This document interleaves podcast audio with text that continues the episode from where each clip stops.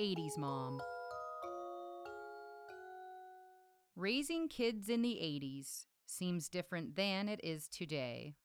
It was a simpler time, perhaps, but life has changed in major ways. PCs were new to the scene, almighty cell phone did not rule.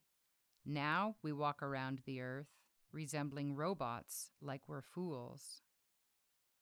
80s moms did not worry about the angle of selfies.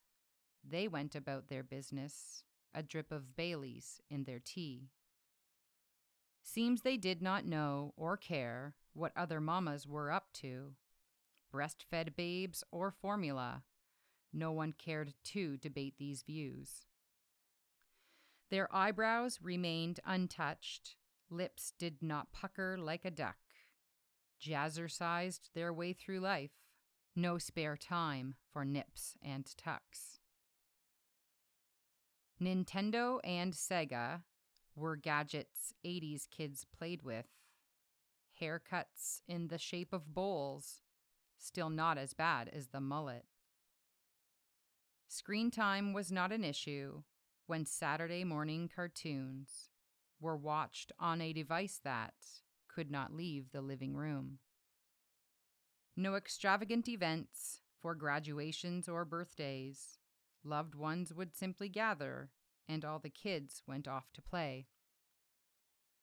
80s moms watched youth climb trees from any window in their house. Complaining about boredom got kids kicked outside like a mouse. Trisha, Billy, Matthew, Craig, neighborhood kids always around. Halloween costume choices Dracula, pumpkin, witch, or clown. When the baby had a cold, WebMD isn't who they asked. Rather than impending doom, they went to Grandma for her flask. Half a teaspoon of brandy mixed with honey and some snuggles helped 80s moms through tough nights because they too sure felt the struggles. A Pop Tart or fruit roll up were sometimes tossed into a lunch. Grams of sugar, unnoticed. And now, organic quinoa crunch. 2020 moms obsess over everything big and small, when all we really need is to drop our phones and toss a ball.